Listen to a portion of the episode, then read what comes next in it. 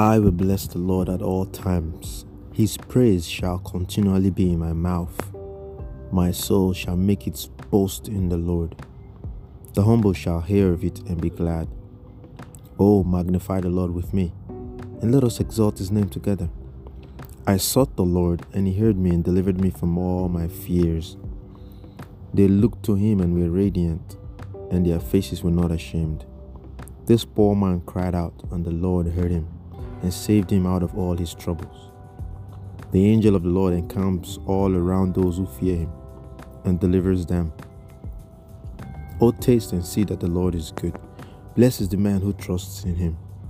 O fear the Lord, you his saints. There is no want to those who fear him. The young lions lack and suffer hunger, but those who seek the Lord shall not lack any good thing. Come, you children, listen to me. I will teach you the fear of the Lord. Who is the man who desires life and loves many days, that he may see good? Keep your tongue from evil. Keep your tongue from evil and your lips from speaking deceit.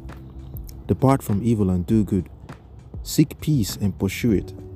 The eyes of the Lord are on the righteous, and his ears are open to their cry. The face of the Lord is against those who do evil, to cut off the remembrance of them from the earth. The righteous cry out, and the Lord hears and delivers them out of all their troubles.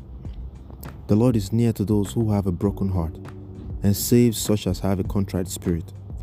Many are the afflictions of the righteous, but the Lord delivers him out of them all. He guards all his bones, not one of them is broken. Evil shall slay the wicked, and those who hate the righteous shall be condemned. The Lord redeems the soul of his servants, and none of those who trust in him shall be condemned.